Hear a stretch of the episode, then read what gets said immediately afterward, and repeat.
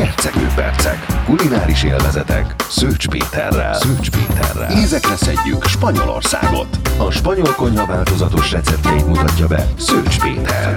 Minden, ami spanyol konyha. Tőlünk beleszel sózva. Ez a Sercegőpercek, Szőcs Péterrel. Sziasztok, ez itt a Rádió Brand, és a Sercegő percekben ma Alicantei vagyópecsenyét fogunk elkészíteni.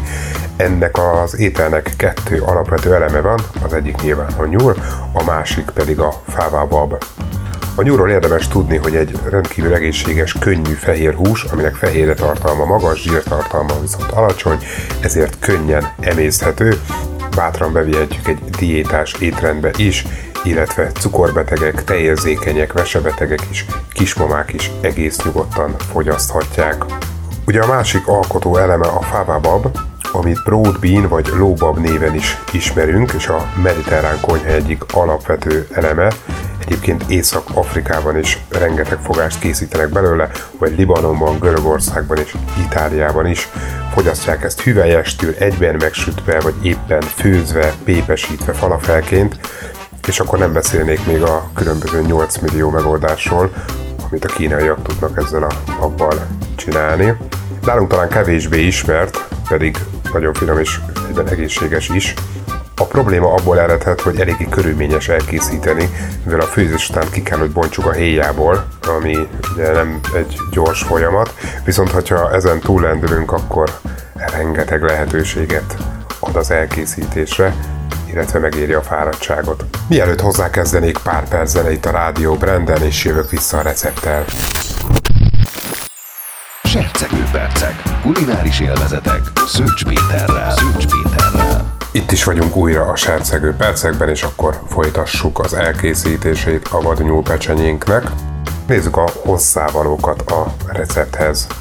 500 g nyúlgerinc, egy kisebb fej vörös hagyma, 300 g szárított favabab, egy csili paprika kimagozva, apróra vágva, 4 kereszt fokhagyma áttörve, egy narancsleve, egy citromleve, egy marék friss tárkony, vagy egy evőkanál szárított, egy csomó oregánó frissen, vagy egy kis kanálnyi szárított, és egy kígyó uborka kockára vágva, négy sárga paprika kimagozva, felaprítva, egy fej lilahagyma, sóbors és kevés olaj a sütéshez.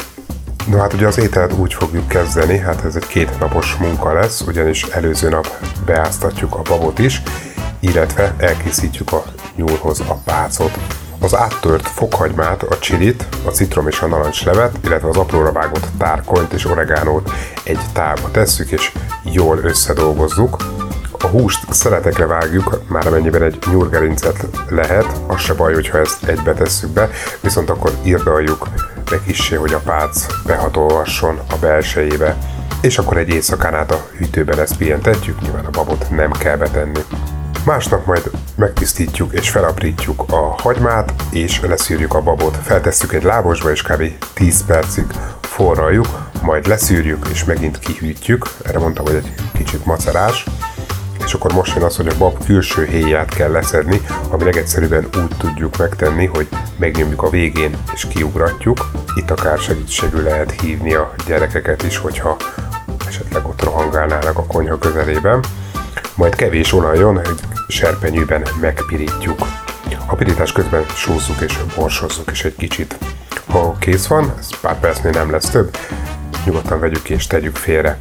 A visszamaradt olajon megpirítjuk az a finomra vágott vöröshagymát, majd hozzáadjuk a húst, sózzuk, borsozzuk, és egészen süssük addig, amíg szép piros színt nem kap. Amikor ez kész van, vegyük ki a húst, és pirítsuk meg egy kicsit a lila hagymát.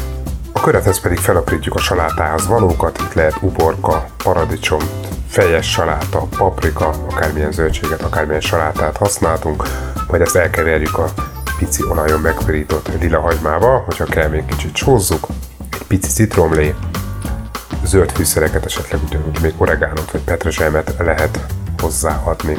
Tálalásnál a tányéron terítsük szét a salátát, halmozzuk rá szépen a sült babot, a tetejére pedig a nyulat, és akkor mehet rá a maradék szaftja, Ugye itt már megvan a köretünk, a saláta is, illetve a bab is, esetleg egy kis pitát lehet még hozzá fogyasztani.